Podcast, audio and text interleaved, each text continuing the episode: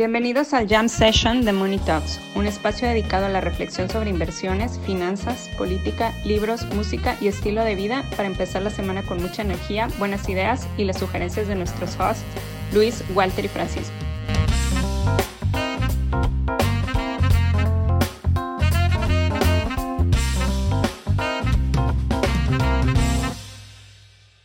¿Quién empieza?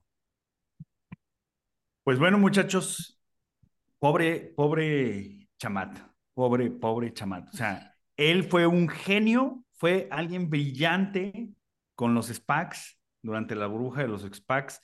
Todo, o sea, se comparaba con Warren Buffett eh, legítimamente. Este, todo era gracias a su gran. Warren Buffett tiene mejor pierna que Chamat, güey.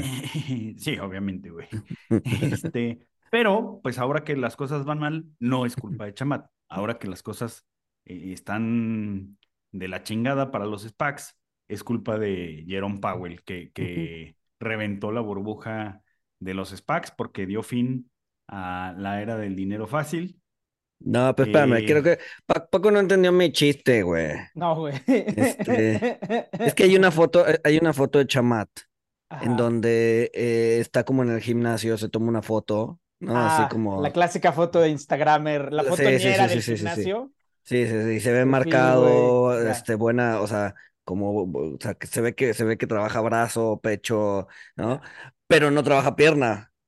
Entonces, es, es- o sea, son Ah. hilitos y todo el mundo le hizo bullying por eso, porque es así de, no, tu estrategia, tu estrategia, la estrategia de Chamate es, o sea, la estrategia que ves es de la cintura para arriba y para abajo, pues nada. Ya, ya, no, Por no, no. Digo que Warren Buffett tiene mejor piel, mejor pero bueno. Piel. Sí, sí, sí, sí, sí, sí, No, no, no, no, no lo había entendido, no lo había entendido. Este, pero sí, fue, fue este sesgo de, ¿cómo se llama? De... El mm, self-attribution. Self-serving, self-serving bias, ¿no?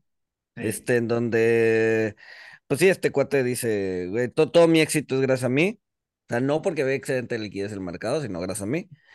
Y maldito Powell me echó para abajo todo porque pues, él subió las tasas y, ay, ya. ¿no? La Este, subida de Pero- tasas borró su due diligence, güey. sí, Exacto. sí, la subida de tasas, este, sí, hizo triza su, su profundo y amplio due diligence. No, la- la verdad es que, o sea, es un showman. es un showman porque también, creo que el año pasado, este, pues, sale en CNBC o en algún noticiario así de, este, no vendan sus acciones de Tesla, dejen al hombre en paz. Es una gran empresa que no hay que vender.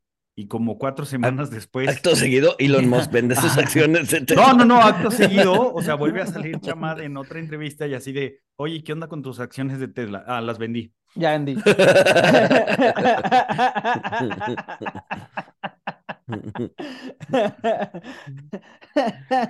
Pues el que también ha estado vendiendo acciones de Tesla es el, el Elon Musk, ¿no? De hecho, ayer o antier salió diciendo, bueno, ya no voy a vender nada hasta el 2025.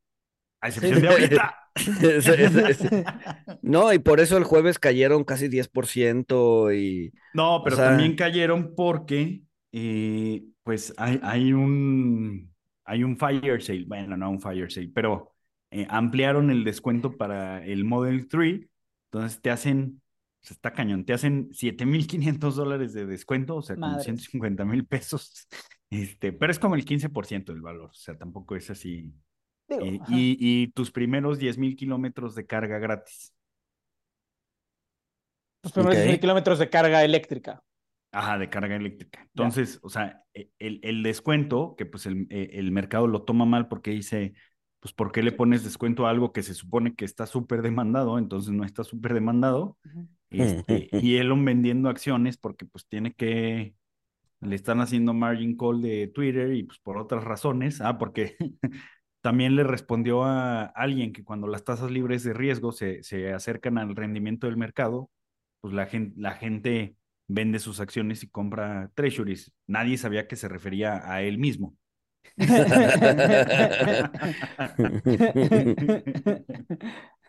Pero es que, es que, es, o sea, ah, vi- viendo, por ejemplo, el, el, o sea, en Estados Unidos hay mucha gente que sí eh, vive de sus inversiones, ¿no? Por lo menos, si no es que viva de ellas, por lo menos tiene un flujo interesante, ¿no? O sea, es, el, el inversionista de Estados Unidos sí es un inversionista más orientado a flujo, ¿no? Este, quiere estar recolectando dividendos o cupones, ¿no?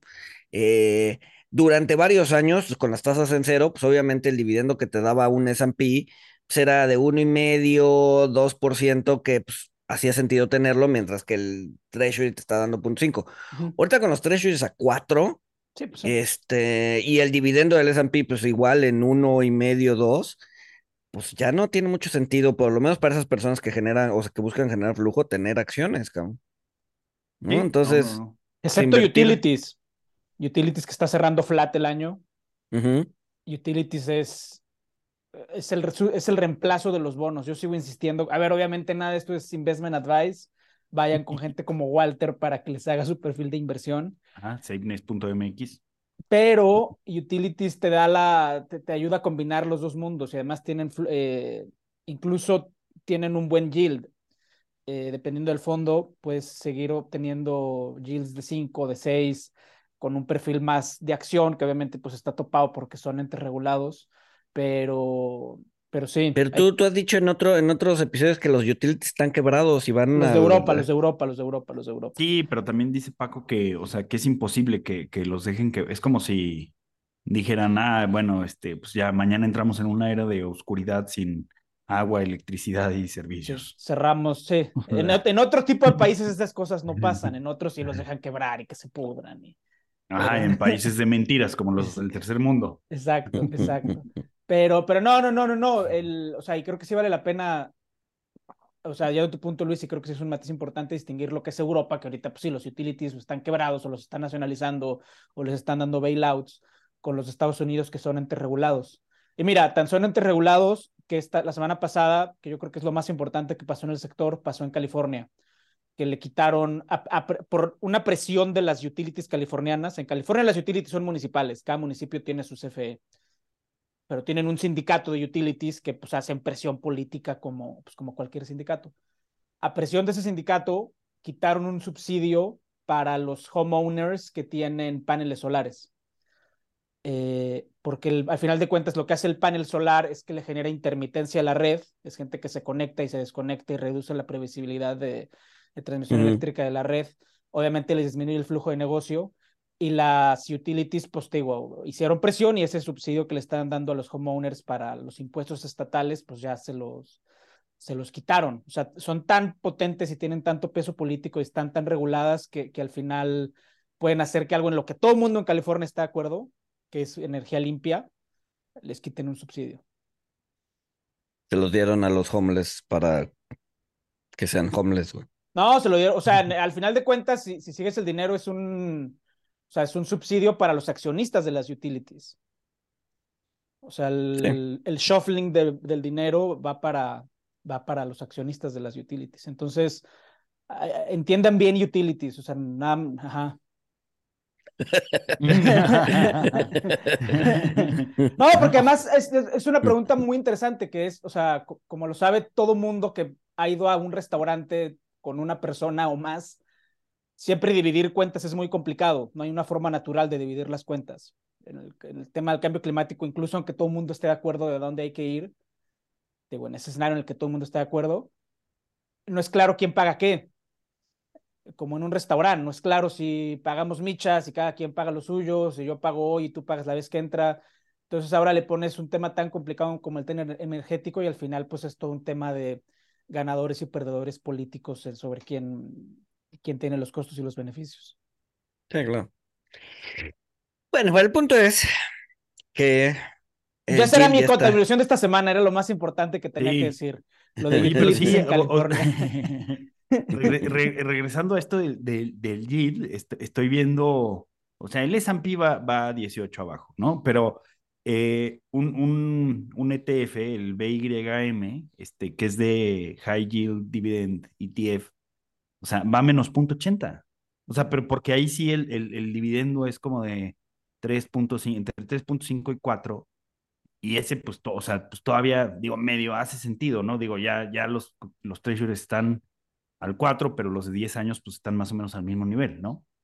Sí. Y a ver, y ante, y ante bajadas de capital, la neta es que el flujo se vuelve, vuelve resiliente la inversión. ¿no? Es un Sí, sí. poco... No, Es un porque, poco- o sea, a ver, si, si tienes un, un- si tienes un, un high dividend, este, pues, o sea, tiene eh, con un, con un dividendo bueno, o sea, cercano al del Treasury, pues tienes lo mejor de dos mundos, ¿no? Porque vas a tener el dividendo, pero pues también el upside de, de las empresas este, que conformen ese, ese ETF, y pues con el bono nada más tienes los cupones, ¿no? Obviamente, pues si tienes que, o sea, este, el, el ETF está cerrando menos 0.80, pero pues sí llegó a estar sí llegó a estar menos 13% abajo. Sí, bueno, pero en, con, el- con, el, con el bono también tienes apreciación de capital, ¿no? Sobre todo si esperas que Pues sí, pero- eh, Ah, se sí, va a detener o, o- o podría bajar en 2024, lo- ¿no? Sí, iba a decir que la volatilidad es menor, pero si vemos lo que han sufrido los, Sí, no, bueno. La, vola- la- la los volatilidad no es un argumento. duración. La volatilidad no es un argumento para este año. Sí, No, pero la apreciación del bono está capped. O sea, matemáticamente está capped. Exacto, sea, es más, por lo, eh, por lo mismo, pues, o sea, te convendría más, digo, obviamente, este, acérquense a SafeNest, obviamente, este, o sea, viendo, viendo que la precisión está capped, pero, pero, pues, en posiciones de equity no, este, pues, y, y- o sea, sí, sí es más atractivo, ¿no? Es que vean, el, el TLT, digo, que son bonos de, de 20 años para arriba, o sea, lleva menos 29% este año. O sea, todo, lo que, todo lo que aprendimos en, en la carrera y en el CFA se Oye, destruyó, se destruyó estos últimos dos años. Oye, pero además, este, la, o sea, el único caveat que yo tengo de las eh, empresas, y de nuevo, esto es, va, abona a las utilities que tienen un dividendo regulado, es que una empresa que paga un alto, un dividendo alto, en el, a final de cuentas, la empresa o paga dividendos o invierte en su crecimiento. Eso es, eso es lo que hacen con el cash, o, o pagan Ujú. deuda. Son como los tres usos que le, digo, hay más, pero en términos O grandes. compra, bien, o compra bienes raíces en las Bahamas. O o compra com- bienes raíces en las Bahamas. ¿ah? Bueno, yo, yo, yo iba a decir que hacía recompras de acciones para planeación fiscal. Pero eso es un dividendo disfrazado. Pero sí, o sea, Sí, recompra de dividendo acciones es un disfrazado. No le pero el dinero que le dan a los inversionistas hoy. Puta, ya no se escucha la Fed, ¿verdad? Bueno, pero la Fed le chismea al IRS. el dividendo que paga una empresa hoy es lana que no invierte mañana. Excepto por las utilities, que sus dividendos son regulados son- y que son post-inversión. Exacto, son, las, son, son las Parezco cash vendedor de Biblias, ¿va? Pareces Sí, cabildeador de utilities, güey. Ajá, sí. Sí, sí, sí. O sea, estás, estás peor que yo, güey. A ver, ¿qué utilities te están pagando, güey? O sea, Ojalá- yo, yo, lo- yo digo- a la gente que le digo, lean, lean Kahneman y Taleb, o sea, es, es de a gratis. Ni siquiera me llegan libros, güey. ¿Cuánto te están pagando? Este, porque además tú sí estás en Washington, güey, capital de los cabilderos. Y esa risa está muy nerviosa, cabrón. bueno, a ver, Sam Bankman, este. No, no, no, pero, o sea, retomando tu punto, Paco, o sea, son, son cash cows, o sea, estas empresas, o sea, porque pues ya son tan grandes o, o- o están reguladas que ya no tienen a dónde crecer, tienen tanto efectivo que se lo dan a los shareholders y pues este año sí, pues está poca madre, ¿no? Ah, mira, mi, mi ETF bajó menos 0.80 y el S&P menos 18 y los bonos de largo plazo menos 30 este, soy una pistola. Pero en el largo plazo, las, casca, las cash cows, como no reinvierten para crecer, pues son empresas aburridas, muy estables, que les termina ganando el, el Standard Poor's. Que el Standard Poor's trae cash cows y no cash cows. Sí. Pero bueno, Sam, Sam, Sam. Eh, eh, hay a que- ver, hay a ver, ahí va. Te robaste miles de millones de dólares Mm. y vas a ir a la cárcel. Y si te encontramos culpable, que dependerá de que seamos más competentes que tus carísimos abogados, Ajá. este, pues sí, vas a pasar 105 años en la cárcel.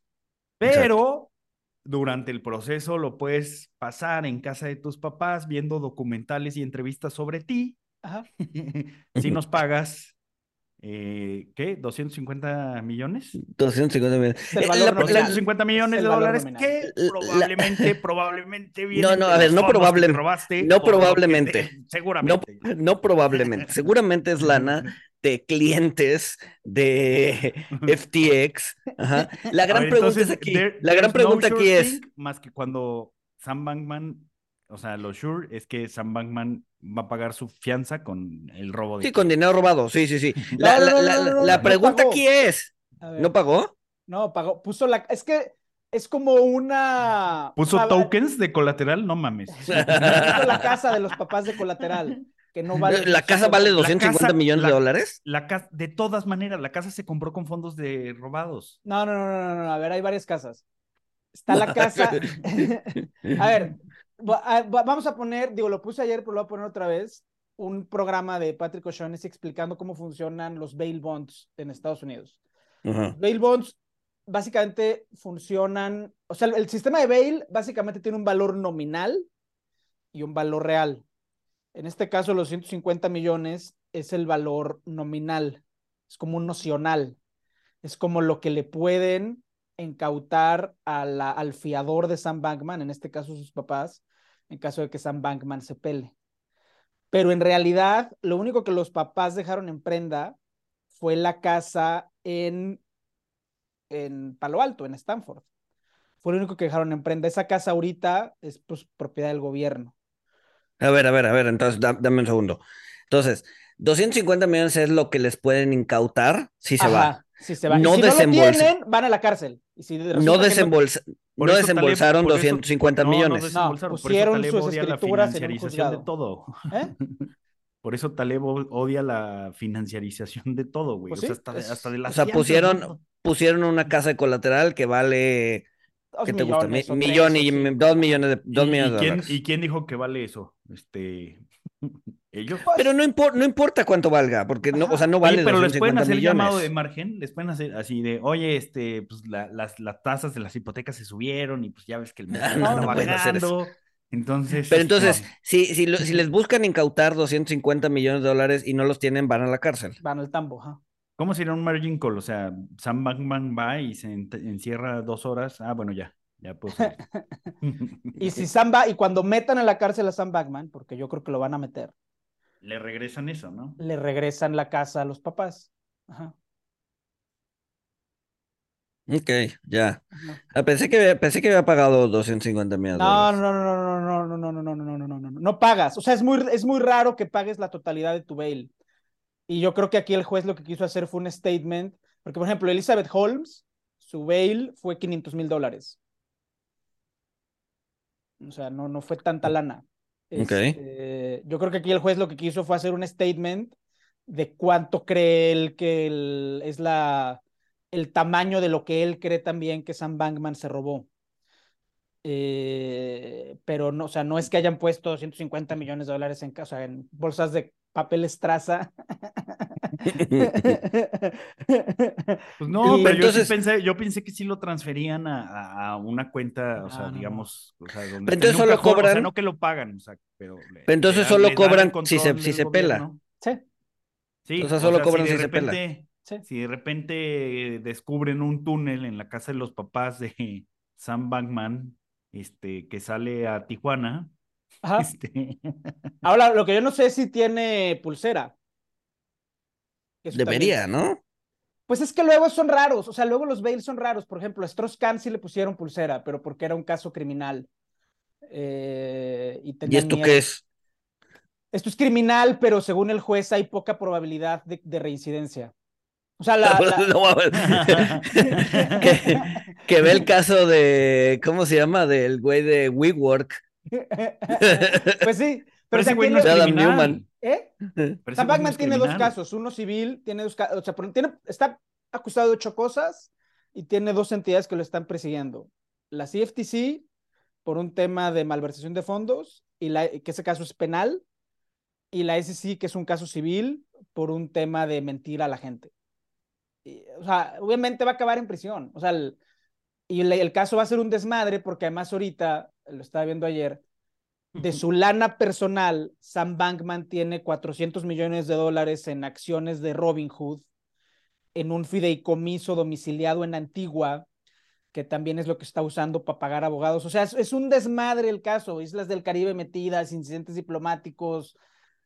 La, la varias mejor em- defensa es el meme que mandó Luis, el de, Sa- el ¿Cuál? de Saul El de- Goodman. el de Saul Goodman, que dice, señoría, ¿cómo puede ser un fraude si el cripto ni siquiera es dinero real? Exacto. Pues capaz que, eso, esas, es- capaz que se termina haciendo la defensa, cabrón, pero Capaz, capaz de que termina ganando. y capaz que termina ganándola. Porque creo que la SEC y la, o sea, todavía no. Bueno, no es dinero real, pero es, es un commodity, güey. Entonces, pues fraude sobre commodities, Sobre güey. commodities. Sí, sí. Es- es- Pero es- la- es- Se, se me hace, se me hace muy, o sea, se me hace muy cagado cómo se las van a tener que ingeniar, o sea, cómo, cómo, cómo le van a tener que dar la vuelta, así como Al Capone, este, pues cayó por cuestiones fiscales en vez de por, Sí, este, por, por, por mafia. Sí, sí, sí. Ah, lo único que tienen que demostrar es intención. A ver, y, ni defensa- siquiera porque, porque tienes a, Car- a Caroline y al otro güey hablando como pericos, güey. Sí, sí, sí, sí, sí. sí. O sea, esos güeyes ya no van a pisar la cárcel, pero les van a dar en bandeja de plata a Sam. Güey, Sam está jodido.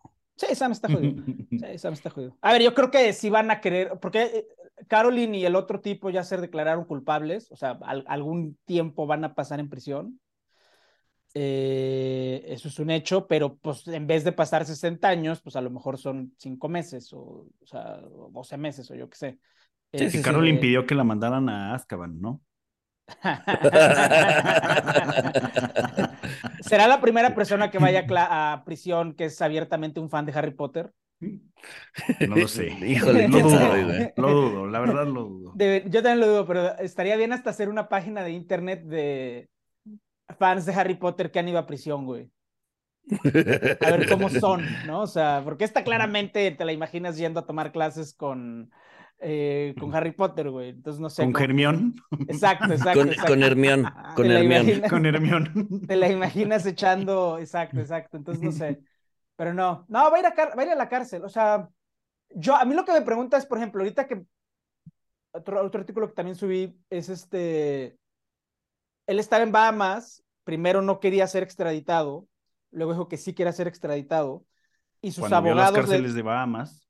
Al final él sí le dieron trato VIP en la cárcel de Bahamas. O sea, sí ¿Ah, le dieron, sí, sí, sí, sí, sí, sí, sí. Buena, o sea, casi casi le dieron un bungalito este, en, en la cárcel de Bahamas, ajá. Y al final, este, la, ¿qué te iba a decir? El abogado no quería, el abogado le estaba aconsejando que se quedara en Bahamas. Y el güey se fue a parar solo en el juzgado por su propia cuenta a decir, no, señor juez, no, mi abogado ya no me representa, yo me quiero regresar a Estados Unidos.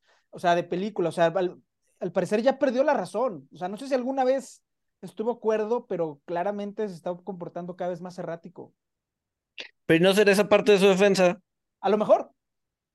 Es una, o sea, no sé. O sea, es una, son muy buenas, pero, o sea, no sé. Maybe. Ahora también le podemos estar dando atribuciones que igual y que igual no son ciertas, o sea, igual y simplemente está loco, güey. Ajá. Oigan, estaba, estaba leyendo Sí.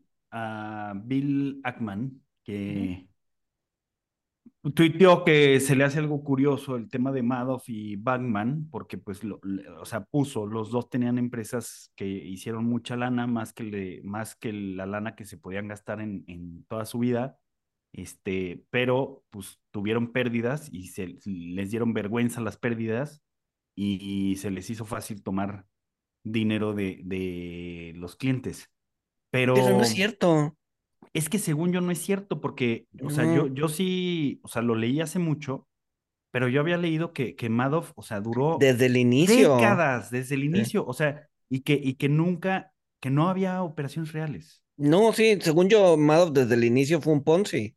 O sea, eso de tuvieron muchas ganancias, no, ni, ni, ni, ni, Ajá, ni o sea, Sam y ni y Madoff además- tuvieron y además- ganancias. Ya, no, ponle tú que, ponle tú que Sam sí, porque, porque pues tenía su, su compañía que había levantado capital y la evaluaron en 14, 16 billions, pero pues es Sí, paper pero eso no son money, ganancias. Sí, No, no por son eso es ganancias. paper Es- money, güey, o sea, no son ¿Eh? ganancias. Sí, por eso, o por sea, eso. uno, O no sea, son gan- ganancias y, y dos, pues es dinero de papel.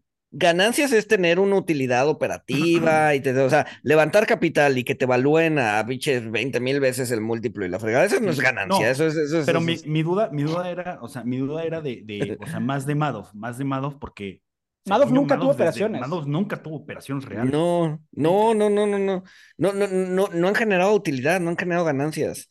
Bill Ackman también es otro güey que ya, güey, ya, chole con Todos ese güey. estos ya, güey. O sea, yo, o sea, yo, por ejemplo, incluso Ya. Mark Andreessen, todos estos los VCs, incluso los que yo respetaba, o sea, sí deberían de irse a las Bahamas un par de años, güey. Oye, a ver, Ma- Mark Andreessen, a ver, él, él, o sea, también yo tengo dudas. No he investigado, pero pues él, él hizo Netscape. Ujú. Este, y ya se hizo, se hizo billionaire. Pero pues luego Netscape quebró, luego, o sea, luego Netscape tronó, o sea, este, ¿cómo, cómo Netscape tronó y él pues, ahorita es de los VCs más importantes? O sea, Pues lo vendió, ¿no? sí, o sea, pero, pero, bueno, O sea, no o entiendo. sea, dejó de, dejó de tener skin in the game, ¿no? Creo que sí. Pues vendiendo No, sus pues acciones entonces- de Tesla, digo, de O sea, Netscape. o, o sea, viendo, viéndolo muy ojete, este, pues, pues te paso una papa caliente que pues, le explota a otro güey. Todo- todo- a ver, pues todo, todo, todo, O el, sea- todo el capitalismo es así, güey. Toda la, o sea, el mundo de las inversiones es así, güey. Cuando vendes, o sea, puedes vender por diversas razones. Una puede ser hacer liquidez y la fregada, pero muchas veces vendes por porque piensas que Nah, la pero papa no ya está lo suficiente caliente y ya no la quieres, güey, y se la pasa a alguien más. Sí, sí, Pues sí, sí. pero no todo es así. O sea, Buffett no es así. O sea, no, pero, pero el No, pero- 99.99% no son Buffett, güey. Además, Buffett sí vende, vendió las aerolíneas en COVID, güey. Sí, sí. No, no, porque también Buffett aprendió, o sea, y lo, lo ha dicho que su peor error fue no haber vendido Coca-Cola. Exacto. El, el- el- punto es que. Bueno, pero todo- Coca-Cola ahí sigue, o sea, Sí, pero no sé. O sea, el, el No punto es que cuando, cuando muchas veces cuando vendes es porque piensas que pues, ya no hay valor en lo que tienes y se lo pasa a alguien más que sí piensa que hay valor y entonces pues ya.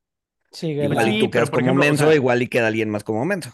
pero pues Besos y, y Musk, o sea, tan criticado Musk, este, que pues sí, o sea, sí, sí tiene de dónde tirarle, o sea, pero ellos, o sea, han vendido, pero pues siguen siendo, este, pues de los principales stakeholders de sus empresas, o sea, siguen teniendo mucho skin in the game. Sí, sí, sí, sí, sí. Sí. No, a ver, el momento en que venda todo, pues ya, y sí, ya valió. No, Oye, siguen teniendo y- mucho. y Pero otros- ahora, ahora, ahora, ahora. No, espera, espera, espera, espera, espera. Ahora, o sea, siguen teniendo mucho skin in the game, pero realmente importa. O sea, cuando tienes, o sea, cuando ya estás sentado en 5 billones de dólares, ¿no? Este, o sea, importa que todavía tengas amarrado a tu empresa otros 100. O sea, realmente eso es skin in the game. ¿Cómo? O sea, llega, o sea, llega un momento en que, en que Eres tan rico que dinero- no tienes skin in the game en nada, Sí, ll- ll- llega un momento en la que la utilidad, en la que la utilidad del dinero ya es marginal. O sea, tú ya estás sentado en 5 billones de dólares. Todavía tengo amarrado otros 100 en mi empresa, pero ¿importa? No, O sea, ¿realmente Musk, o importa? sea, Musk, Musk tiene amarrado, bueno, la última vez que vi, o sea, Musk tiene amarrado a Tesla el más del 80% de su wealth. Pues sí, pero ese es Pero más. sí, claro, si perdía ese Pero el 80%, y se 80% quedaba con el 20, o sea, pues no, no O sea, era- por eso es a lo que voy. O sea, el 80%, no, o sea, no, son, no es un millón de dólares. Es, estás, estás hablando de billones y ya tiene amarrado tus 5 o 10 billones No, de pero, dólares. pero es lo mismo, o sea, pero es lo mismo que tú dices, o sea, a ver, ti- tienes, tienes, tienes 5 billions, o sea, y ganas, ganas un millón más o ganas 100 millones más, pues te vale madre, pero pues tienes Por 5 billions y se te hace uno, o sea, pues sí les va a doler, o sea, no, No, van a no, no, tener no. problemas, o sea, No, son pero ya- ya, o sea, lo que-. A lo que voy es que ha vendido. O sea, ho- hoy, hoy ya tienen en el banco, no sé, 5 billions en el banco, en treasuries. Ya, a la chingada. Y luego tienes 100 amarrados a la empresa. O sea, ¿y eso es skin in the game? O sea, ¿realmente importa si esos 100 se van a Se cero? evaporan. ¿Le, le importaría? Yo creo que no. O sea, llega un momento en que, en que ya, o sea, ya tienes tu futuro tan asegurado que pues, el skin in the game es. Yo o sea, cada vez sí, pierde no, sentido. O sea, yo, no, yo creo que sí le importa, o sea, pero sí, ya no tienes skin in the game de si esto no sobrevive, yo no sobrevivo. Ajá. O sea, ya, Ah, ya bueno, no sí, ya, ya tiene. ya no está amarrada tu supervivencia. Ajá. Ya sea, tienes un ya- tema de legado, ya tienes un tema de qué Sí, van a decir de mí, Ya es sea, otro sí. skin in the game. Sí, sí, sí. pero, no es una skin, teniendo.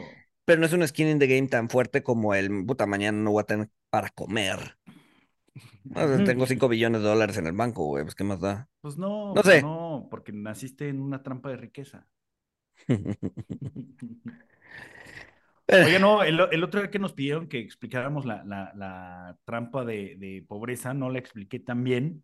O sea, la, la, trampa de pobreza se supone que, o sea, como viene es que, este, pues, o sea, naces con escasos recursos, no tienes para tener una buena educación y tener mejores oportunidades, entonces, pues te quedas en un círculo de pobreza. Pero yo creo que la verdadera trampa de pobreza es que naces con escasos recursos, te venden que si agarras un crédito de varios millones para tener educación de buena calidad en las mejores universidades, este, vas a salir de esa pobreza, entonces tomas ese crédito este, de millones de pesos o de dólares para pagar esa educación que te va a dar mejores oportunidades, sales de, de esa universidad, sales y debes esa educación este, y pues resulta que vas a tener que trabajar 20 años para pagar ese, ese crédito de, de, esa universidad muy cara porque pues, te metiste a estudiar algo irrelevante o el mercado laboral está saturado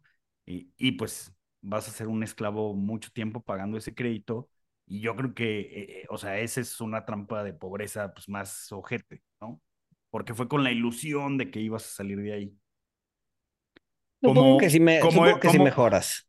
Como o sea, sí mejora tu... mejoras. Eh.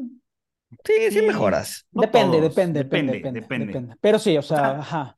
Ajá, y otra trampa de pobreza, o sea, se, se puede generar, este, o sea, está muy claro con, con el cripto, o sea, otra trampa de pobreza, pues tú tienes tus ahorritos, este, pues tienes, tienes tu colchoncito, no, no eres millonario, pero tienes tu colchoncito, estás bien, entonces, caíste y pues sí, fuiste, fuiste uno de los pobres ilusos que creyó que invirtiendo en la próxima tecnología del siglo XXI ibas a salir de esa trampa de pobreza, compraste unos tokens FTT y pues bueno, y tu ahorro se cayó 90% FTT o Dogecoin o... Entonces toda trampa, de pobreza, toda trampa de pobreza nace de una ilusión. Pues no lo sé, o sea, porque también, también lo que ya les he dicho, o sea, a ver, tú, tú, tú tienes tu chamba, tienes tus tres meses de sueldo, este, y, y pues inviertes en algo, pero en un bear market, o sea, cae el mercado, este, es una recesión, te corren de chamba, te acabas tus tres meses de, de ahorro y pues vas a tener que vender tus inversiones este, con un mark to market muy negativo, entonces pues eres más pobre de, o sea, necesitas mucha capacidad, ¿no? Sí, ahora también, también yo creo que tiene que ver con la cultura de Estados Unidos. O sea, lo que pasa es que tampoco son muy grandes estos préstamos estudiantiles. El problema es que si al, si gringo le dices, te voy a prestar por 20 años, el gringo se va a tardar 20 años en pagarte, aunque sean unas mensualidades de 10 dólares, te va a tardar 10 años, digo 20 años. O sea, el, el, el, el, americano le gusta vivir endeudado. Tiene, o sea, es parte de la cultura. Si no estás endeudado, no estás haciendo bien buen uso de tu dinero.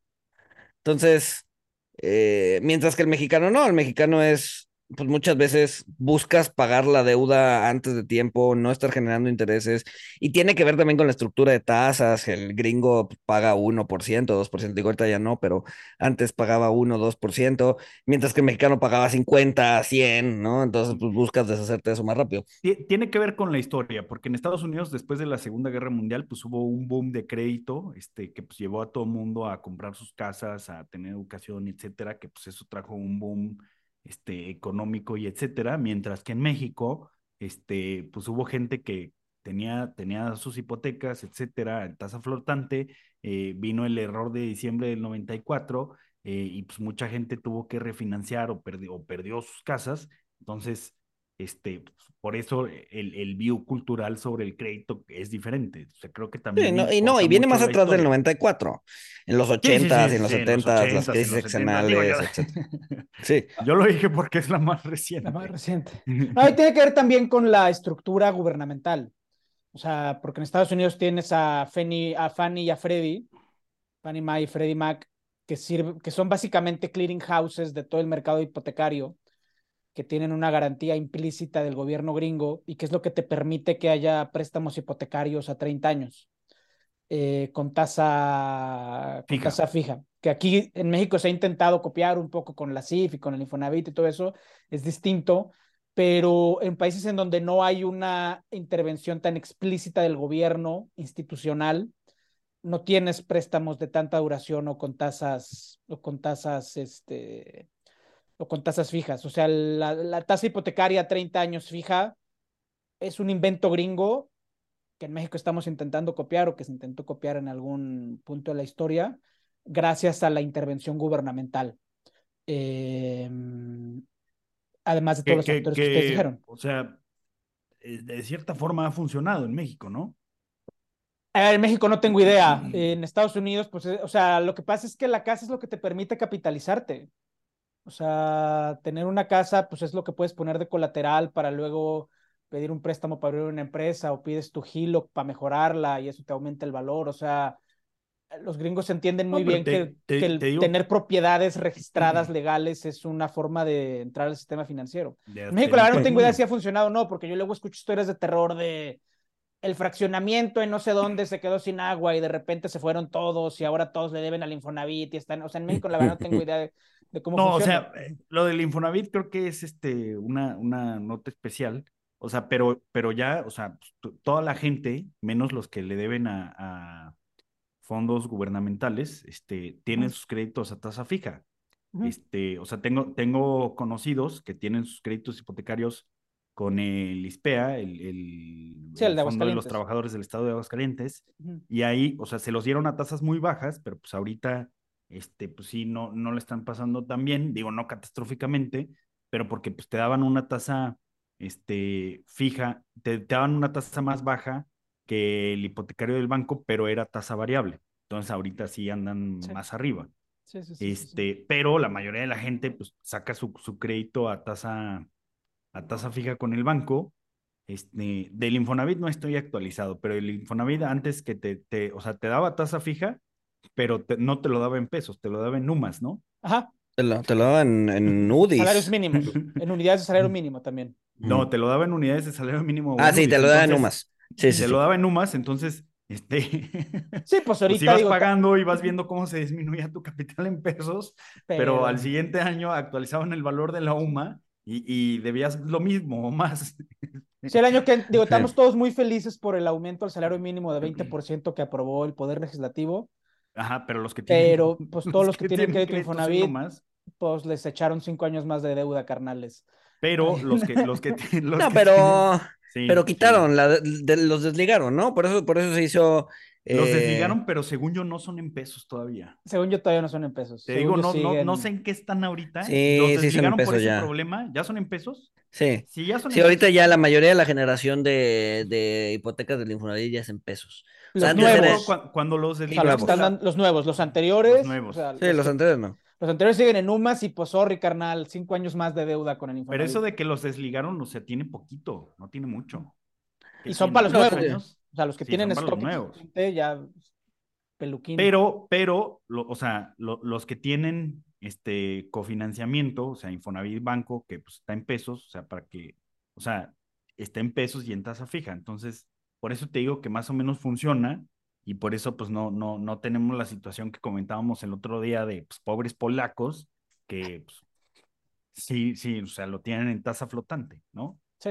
Que para el caso de cofinanciamiento, o sea, la verdad es que también, independientemente si, te, si tienes sumas o pesos o la fregada, o sea, la tasa del Infonavit es, es, es, es, es mala, güey. Entonces, No, por sí, o eso sea, es sí- mala, es mala y todavía... No, es más, no, pero incluso aunque te preste, aunque te presten en pesos, es una tasa alta, güey. Una tasa que si ya, o sea, si ya te está prestando el banco, eh, la verdad es que lo mejor que pueden hacer es prepagar su Infonavit primero, güey. O sea, porque además no se siente, ¿no? O sea, te quitan mil pesos de la, en, en la quincena o al mes, este, y dices, bueno, ya son mil pesos, no pasa nada. Pero la verdad es que es, es, es o sea, en términos de, capi- de intereses pagados, el Infonavit está cobrando pff, cantidades absurdas de dinero de intereses. No se siente porque te van quitando de poquito en poquito, pero cuando pueda, o sea, si, pu- si, No. si, si, si está en la capacidad de prepagar su crédito hipotecario, lo primero que tienen que hacer es prepagar el Infonavit. El Infonavit, sí, definitivamente. O sea, y más si está en UMAS. O sea, pero Sí, es sí, lo sí, que es lo que voy, o sea, era doble, doble whammy, o sea, tasa más alta, o sea, y además, como dijo Paco, o sea, pues pobres, pero pues ahí les van cinco o más años eh, Sí, de sí, sí, sí, pagar, sí, de seguir pagando. Digo, no, no, no, no, no, no creo que, o sea, si, si, si estás pagando el mínimo o, o lo que debes, o, lo, lo, lo que te dicen, no te aumenta el plazo, pero sí te va a estar aumentando el, el, el, monto, ¿no? El monto. Yo, ¿no? Pero, pero sí, el Infonavit cobra caro. O sea, hace sentido sacarlo porque desbloqueas tu ahorro, sí, ¿no? Y entonces, pues ahí, es ahí, para ahí, eso, es para desbloquear es, es para desbloquearlo. Pero en el momento en que puedan pagar su Infonavit, o sea, desbloqueen su ahorro, y en el momento en que puedan pagarlo o prepagarlo, prepáguenlo, ¿no? ¿Por qué? Porque cobra una cantidad absurda de dinero respecto al bancario, ¿no? La tasa es al doble, una cosa así.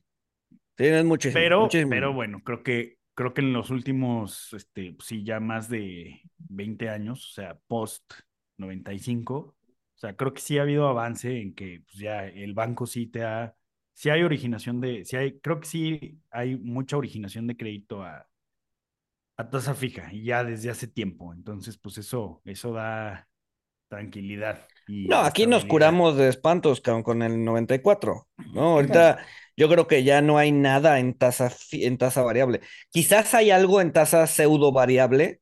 O sea, yo me acuerdo, saqué un, saqué un crédito hipotecario hace tiempo, era 20 años, y nos decían, a ver, de, de, te vamos a dar una tasa preferencial los primeros cinco, y al quinto año va a haber un, este, Ah, te sí, vamos a la- revisar. te vamos a revisar a la tasa de mercado, ¿no? Y sí te ponían un cap, ¿no? No puede ser arriba de 11 o 12, una cosa así, pero pues, era una tasa pseudo variable, güey.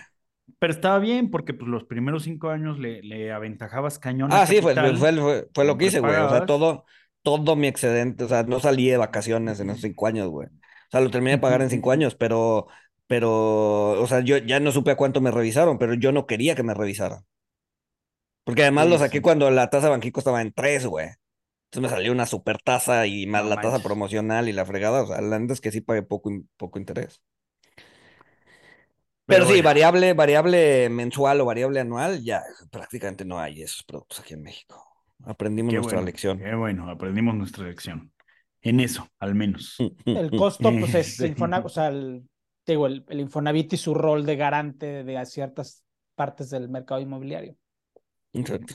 Sí, no, o sea, el, el que, el que con el ahorro del Infonavit, pues pagaras el enganche y los gastos notariales, pues ayudó, Sí. ayudó. Digo, ya después, este, pues, se, se, eh, se, sí, ya después hicieron el double whammy de las tasas altas y las sumas, pero bueno. Sí, pero bueno. en Oigan, fin. este, pues, pues no, o sea, pues el Santa Rally, pues llegó el Grinch, pues el rally del Grinch. Este, y en diciembre el Standard Poor's lleva 6% abajo, el Nasdaq 9% abajo. Eh, y pues nada, ¿cómo ven? Pues ya se va a acabar el año. O sea, al menos este año ya, ya va a dejar de Este caer. ya. Al menos este año ya va a dejar de caer porque pues, ya se va a acabar el año. Exacto, exacto, exacto. Entonces, este, pues sí. Ah, no hemos no, hablado de Japón, Japón. A ver, ya, ya se rompió Ah, sí, Japón, Japón. Luis. ¿Ya estás contento? No, no se ha roto Japón, no se ha roto Japón. Empezaron a doblar las manitas. Empezaron a doblar las manitas. No se ha roto, Se güey. empezó a resquebrajar. Empezaron a doblar las manitas, ¿no? O sea, ya subieron la tasa de punto 25 a punto 50. Este. Pero a ver, todos, todos esos procesos tardan en, en- en permear a, a- a que algo se rompa. No es así.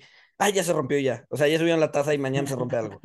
No, va a tardar, güey. Es un proceso. Es- o sea, eh, va escalando, va escalando y eventualmente algo se va a romper. Pero por algo se empieza. Y el- lo primero es que doblen las manitas. Por algo se empieza. O sea, O a ver, nadie tenía priceado, nadie Es que tenía por algo se empieza, o sea, cuando, cuando la gente dice por algo se empieza, es, es para cosas positivas, ¿no? Así. No, no, no. No, no. Roma no se hizo en Que se día, rompa algo es positivo, se que se rompa algo es positivo, güey. Este, a ver, nadie tenía priceado que Japón iba a doblar las manitas, güey. ¿No? Nadie. Claro No, que fue sí. totalmente No. Los que estaban, los que sorpresivo, estaban güey. haciendo el Widowmaker. Sí, no, no, no, pero pues, ajá, O sea, ellos, güey. o sea, o sea, era iba a algún decir rogue. Paco, Es que Era todos algún están bien, trader. como le dijo la, la maestra de Kinder a Paco, todos están bien. Pues sí, pero tardaron 30 años en estar bien. güey. Muchos de esos ya se murieron, güey, pero estaban bien. No, pero, no pero na- bien na- así, güey. O sea, nadie tenía preciado eso. Nadie tenía preciado. De hecho, ve, ve- ve los, los consensos. El consenso era se iba a quedar y no iba a haber broncas. O sea, el tema es que Kuroda ya va de salida, ¿no? Vamos a ver quién entra en su lugar. sí, y a ver que- si se vuelve igual del. quiso- Que le quiso aligerar. O sea, que, que tomó una bala por su predecesor. Órale, órale, yo empiezo el caos para que me eches la culpa.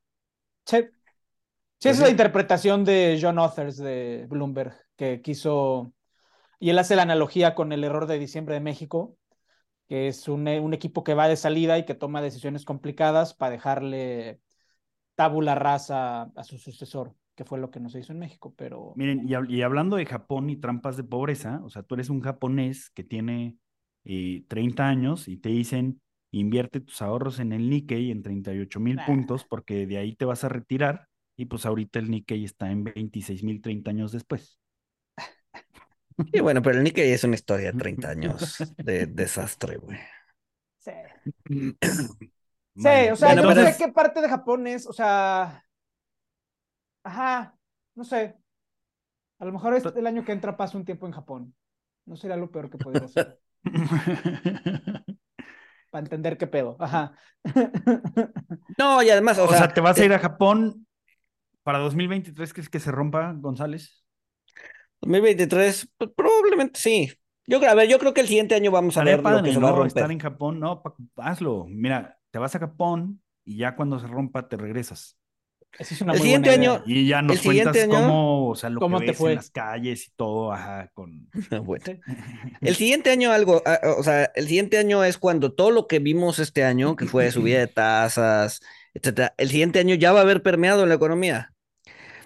Van a, bueno, yo, yo se los dejo ahí, se los dejo ahí, este, si me quieren creer bien, si no, no pasa nada. O sea, tú sigues Este- creyendo que el año que entra va a haber recesión.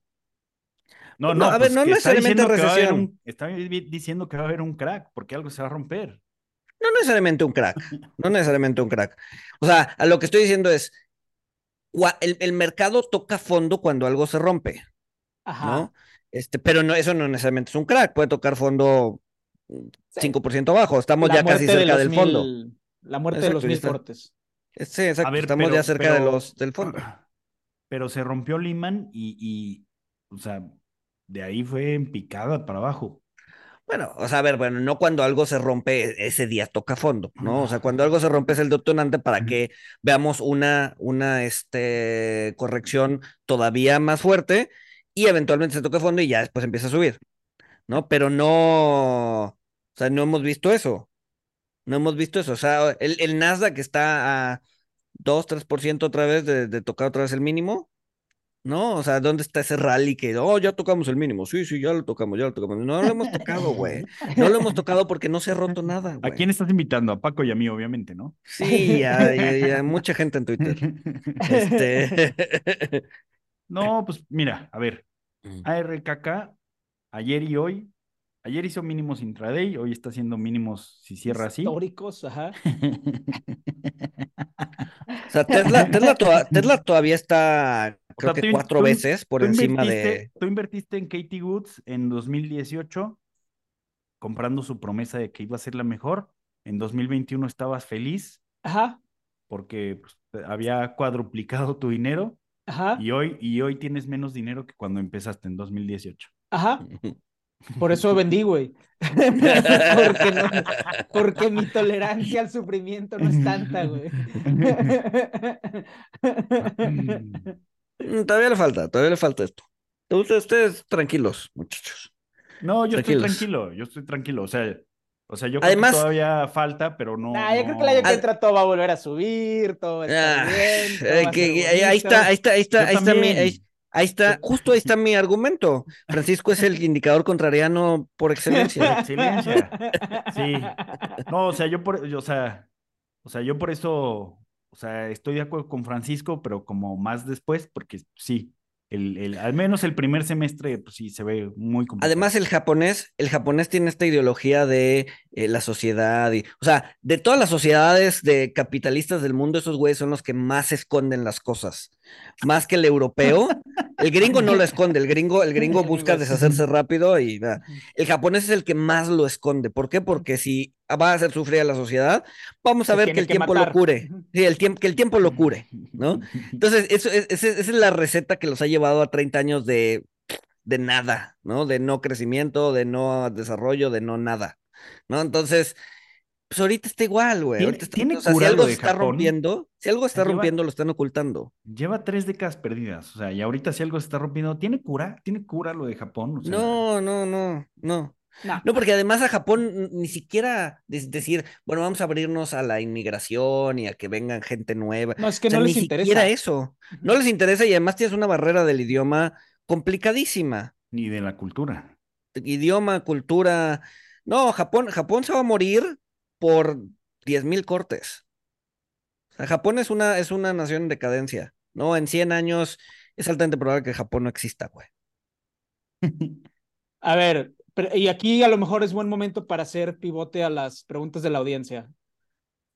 Si pregunta para 2023, un poco en lo que estamos hablando, de que algo se va a romper, etcétera, bla, bla, bla, bla, bla. Pregunta de Alex. Si todos los modelos están rotos, de todos, ¿cuál es el menos roto? Si no podemos confiar en una regresión lineal o modelos econométricos, ¿qué hacemos? Pues el, menos, el modelo menos roto son las heurísticas.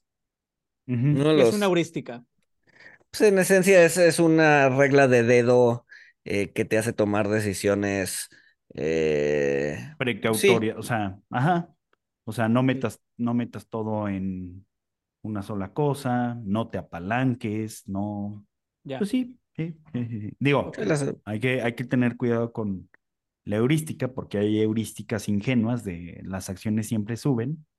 Este, y pues hay, hay que tomar eso con pinzas. Ya lo hemos dicho. Buenísima. Segunda pregunta de la audiencia. Eh, si tuviera Espero que que sea la comprar... que. Bueno, No, dime. no, dale. No, no, no, es que quiero que pongas la de que dijeron en Instagram, ¿Cuál de todas, güey? La de Thanos. Pero dale, dale. Ah, la de Thanos, la de Thanos, la de Thanos. Esa es muy buena. Quiero que el señor Thanos, digo Luis, me acepte como discípulo. ¿Cómo hago? Pues nada más di que algo se tiene que romper y que todo tiene que valer madre y que eso va a sanar la economía y listo. Y, y cuando veas que se rompe este ARKK y FTX y di, no, todavía no, falta. Eso no, eso, eso- eso- eso- eso- eso no es. Ay, cállate, Walter. Eso no, no, no es sistémico, no es. O sea, RKK, ¿qué, güey? Que se va a romper. Pues eso, eso se veía que se iba a romper desde que estaba en, asomándose al, al, al vacío en el Empire State, hasta arriba del Empire State, güey. Sabía, o sea, iba a saltar, claramente. por ahí fue más o menos este cuando salió la portada de, en la portada de Bloomberg o Forbes o Exacto, güey, exacto. Yo digo que cuando sales en estas portadas ya, de ahí va, llega, de ahí fue tu pico y de ahí, una vez que llegas a la cima no queda más que caer.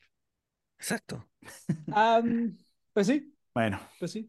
entonces ya- igual- ya, ya igual- lo viste. Igual Tú y el algo sistémico se tiene que romper. Yo lo compraría más si me dijeras más o menos qué. Pero es que no sabe, nadie sabe, güey. Pero no dice, es, es, es, es, es- o sea, es, es Luis González Grantham, o sea, que desde 2010 Algo se tiene que romper. No, no, no, no, no, no, no, no. No, no, no, no, no. No, claro que ¿Qué- no, güey. ¿Qué se va a romper, güey? Algo, Ay, no sé, no sé, si lo supiera, si lo sea, supiera no estaría discutiendo con dos pinches gente necias, Ah. güey. Aquí estaría en las Ba- estaría en mis propiedades de las Bahamas, güey. No estarías en las Bahamas porque eh, estarías, estarías perdiendo muchísimo en tus cortos, cabrón. No. Ajá, sí. O sí. sea, o sea, acuérdate, acuérdate que Burry, que sí, que sí vio y que sí dijo el mercado hipotecario se va a romper. Casi le embargan sea, la casa, güey. Acuérdate que lo jodían los inversionistas, tuvo que cerrar el fondo, tuvo que este, parar Sí, los sí, sí, retiros sí, con sí. la cláusula del hedge fund. O sea, Burry la pasó muy mal antes de, antes de Yo también con su bullying. victoria. Y como e- y, y él le pegó, pero hubo varios que no aguantaron y cerraron y quebraron. Sí, bueno, a ver, yo tampoco estoy poniéndole dinero a que, porque no tengo idea de qué es lo que se va a romper. Ellos tenían muy claro que era el mercado inmobiliario. Yo no sé, tengo ahí algunas, algunas hipótesis, pero no sé, no sé exactamente cuál. Y no quiero jugar mi dinero a eso, güey. Bueno, Está ahí bien. está. Conviértanse en un reloj descompuesto que va a marcar la hora exacta. este, Dos veces al día. dos El veces al siguiente día. año, el siguiente año algo se va a romper.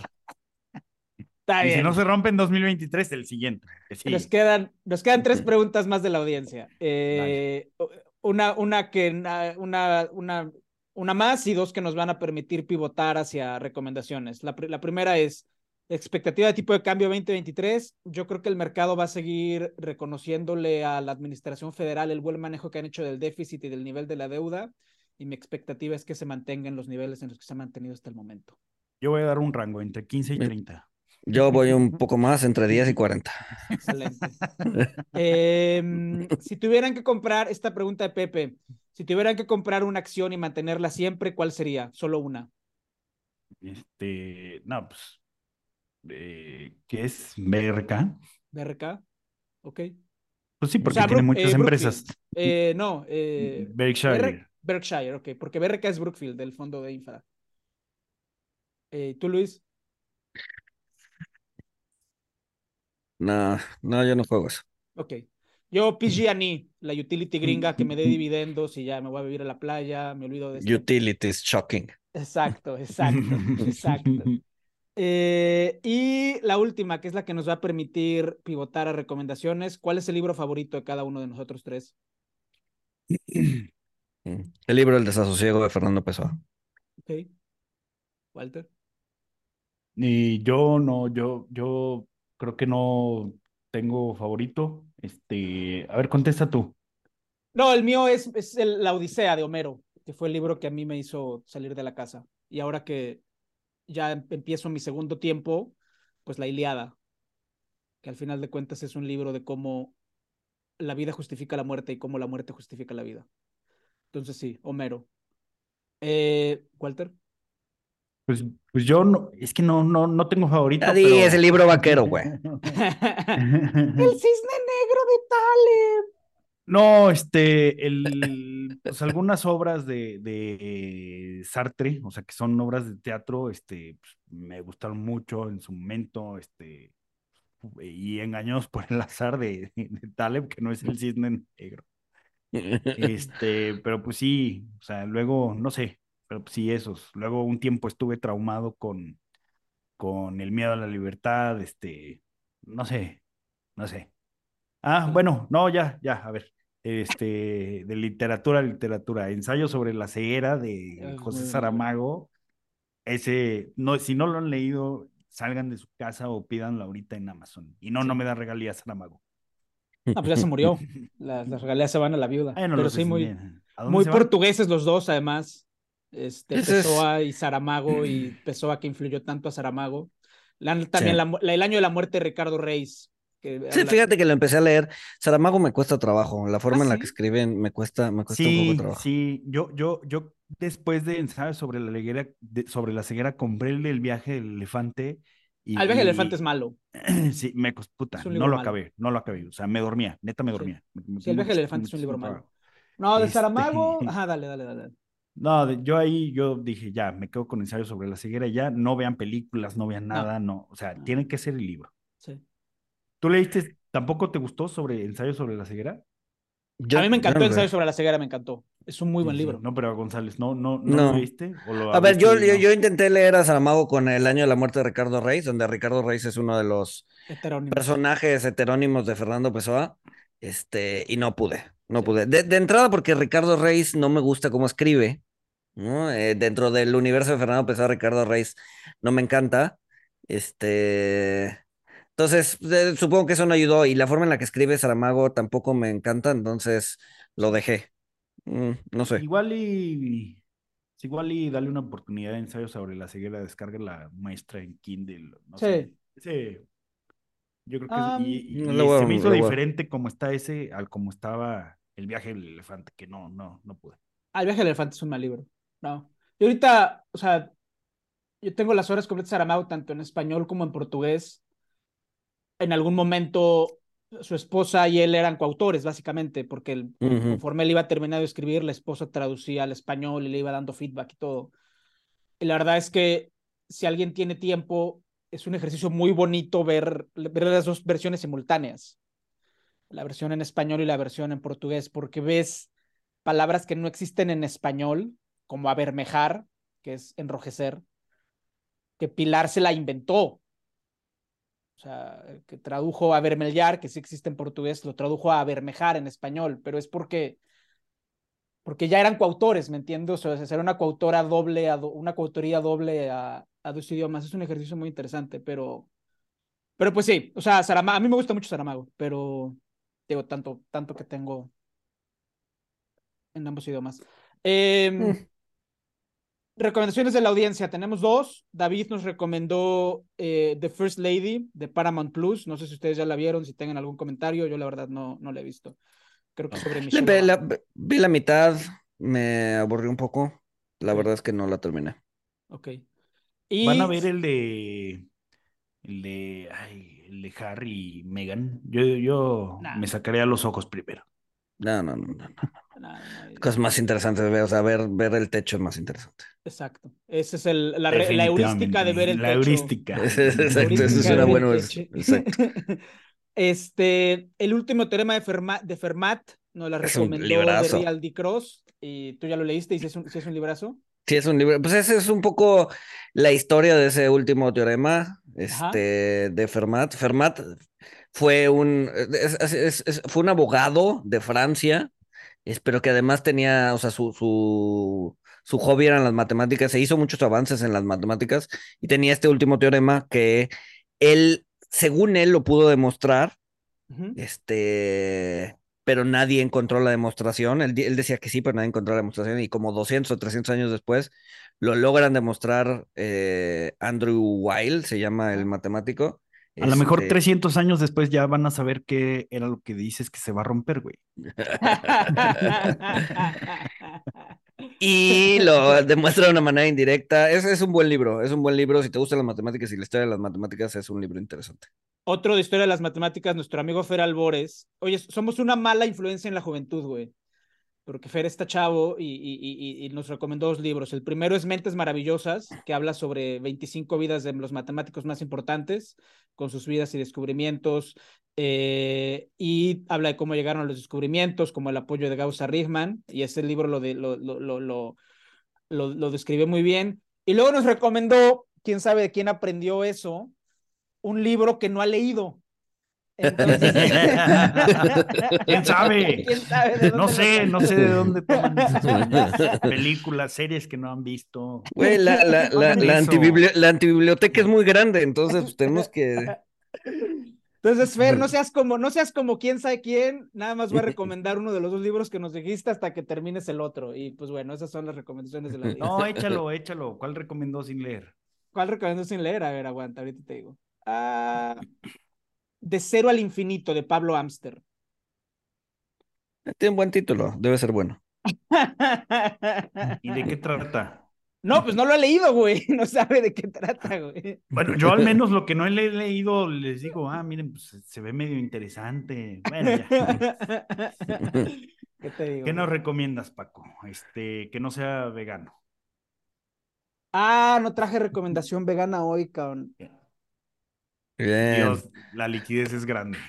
Retención Se hasta el final del Se episodio. me olvidó, cabrón. A ver, no empiecen ustedes en lo, en lo que busco algo aquí en Guadalajara. ver, no, yo- no, ya, yo- mejor empieza tú ya para que no haya. No, no, no, van ustedes, van ustedes. A ver. El, el fin de semana vi varias pelis. Ajá. Este, una, una que pues, acaba de salir hace poco que se llama El Triángulo de la Tristeza, eh, Triangle of Sadness, Que la recomendó sin verla. que la recomendé sin verla la vez pasada, ya la vi. Eh, está buena, está buena a secas. Este, también maneja muchos estereotipos, ¿no? El, el influencer de Instagram, el, no sé, o sea, está interesante, está buena. Eh, eh, esa es una buena peli. Vi otra que me habían dicho, yo no soy muy fan de las pelis de terror. Este, esta no es de terror como tal, eh, es más como psicológica, que se llama Speak No Evil, ¿no? Ah, algo así como no hables maldades, no, no sé cómo traducirlo. Este, Es buena, es buena, es fuerte. Sobre todo los- lo- lo- lo- el final es fuerte. Este. ¿Y qué otra peli vi así interesante? Vi Bardo, no sé si ya la vieron. No, yo no la acabé. La, la empecé a ver, me, no la he terminado, creo que la voy a tener que volver a empezar a ver porque mi esposa se empezó a quejar de que era una jalada. Este, Ah, yo sí la quiero es- ver, pero es la voy a distinta. tener que ver solo. La fotografía es muy buena, la fotografía es muy buena, la historia, eh, eh, es como una historia autobiográfica de este güey, de Iñárritu, este, como todo lo que pasó y que después se fue a Estados Unidos y que, eh, eh, o sea, el, el- es, digamos que el contenido es X, pero la fotografía y las escenas son muy buenas. Y pues ya. Muy bien, muy bien. Este, pues bueno, yo no traía recomendaciones, pero ahorita que me hicieron acordarme, este, lean la, la obra de Sartre a puerta cerrada, es muy buena. De ahí viene su frase, el infierno. Hell is other otros". people, hell is other people, exacto. Este, y bueno, me voy a poner mamador como Francisco, si la pueden leer en francés y luego en español, está muy cool. Este, no, no sé, léanla. Pero está padre, está padre. La verdad es que esa, esa está muy padre. Lo- Los Y buenos está, libros ca- y está cagado, está cagado leer una, está cagado leer una obra de teatro porque pues, te pone, es como un poquito más descriptiva. Los buenos libros aguantan hasta las traducciones de Porrúa hechas palabra por palabra, doble columna. Híjole, sí. sí, sí. y también los buenos lectores aguantan las ediciones de Porrúa, güey. O sea, sabes que eres un buen lector si te echas a, a los hermanos Caramadreazov en edición de Porrúa, Sí, güey. güey, no, no. Me daba coraje, güey. O sea, me daba coraje porque, pero bueno, ya después busqué mejores. Este, no. Gracias por Rua, gracias por Rua, porque sí, por... aunque hay sus fallas, este, Lo, lo has hecho bien, lo has hecho bien. lo has hecho bien. Lo has hecho bien. Bueno, yo voy, a, yo, voy a, yo voy a recomendar un restaurante vegano al que nunca he ido, pero es de la hija de una amiga de mi mamá. Entonces, al menos. O sea, híjole, O sea, cabrón. No querían leer la recomendación que no habían leído, güey, entonces Güey, pues ya, Ajá, güey. ya. ajá. todos somos iguales, Hay que Francisco. entrar al juego, güey. Es aquí en Guadalajara, es, es un restaurante que se llama. La Vegana Garnacha. La dueña se llama Arlene, que es hija de una amiga de mi Obviamente no hay garnachas veganas. Obviamente hay garnachas de ganas. Vayan, vayan. Está en el centro de la ciudad, los que están aquí en Guadalajara. Este, y a lo mejor ahí armamos la reunión con la fanática de Guadalajara la próxima vez que venga. Y de recomendación adicional, Recomienda unas tortas ahogadas buenas, güey. veganas, veganas. De, de- de veganas. varios episodios atrás he visto que tienes un libro de Lenin allá atrás. Sí, es este, el librazo, güey. Es que estoy aquí en casa de mi mamá, que es donde tengo la biblioteca. A ver, aguanta. Que en el último censo había 4100 libros. Este es un librazo. Es una biografía de Lenin que se llama Lenin, The Man, the Dictator and the Master of Terror. Es la más reciente, la hizo un escritor húngaro, Víctor Sebastián. Es un librazo. Este, léanlo, vale muchísimo la pena, es un muy buen libro. Y si ya están en la, en la onda de biografías de dictadores, léanse también el de Mao, que está más para allá, creo que no sale en cámara. Eh, y pues bueno, con esos dos creo que, creo que tienen para divertirse un rato. Y mira, ahorita me acordé hablando de, de dictadores, hay un documental de, de la BBC que se llama Mad Dog, dentro del mundo secreto de Muammar Gaddafi. Está Ah. muy bueno. Sí. Sí, sí, sí, sí, sí, sí. Sí, Gaddafi, personajazo, cabrón. Sí, sí, sí, sí, sí. Em, Deberíamos de hacer un podcast de Libia. ¿Va? ¿Por qué no? Bueno, sí, estaría interesante. Uno de mis profesores de árabe, yo creo que el que más quise fue, era libio. Era libio, sí. Y este, pues obviamente llevaba ya toda la vida en Estados Unidos. Él salió cuando Gaddafi llegó al poder. Las hijas, pues son gringas.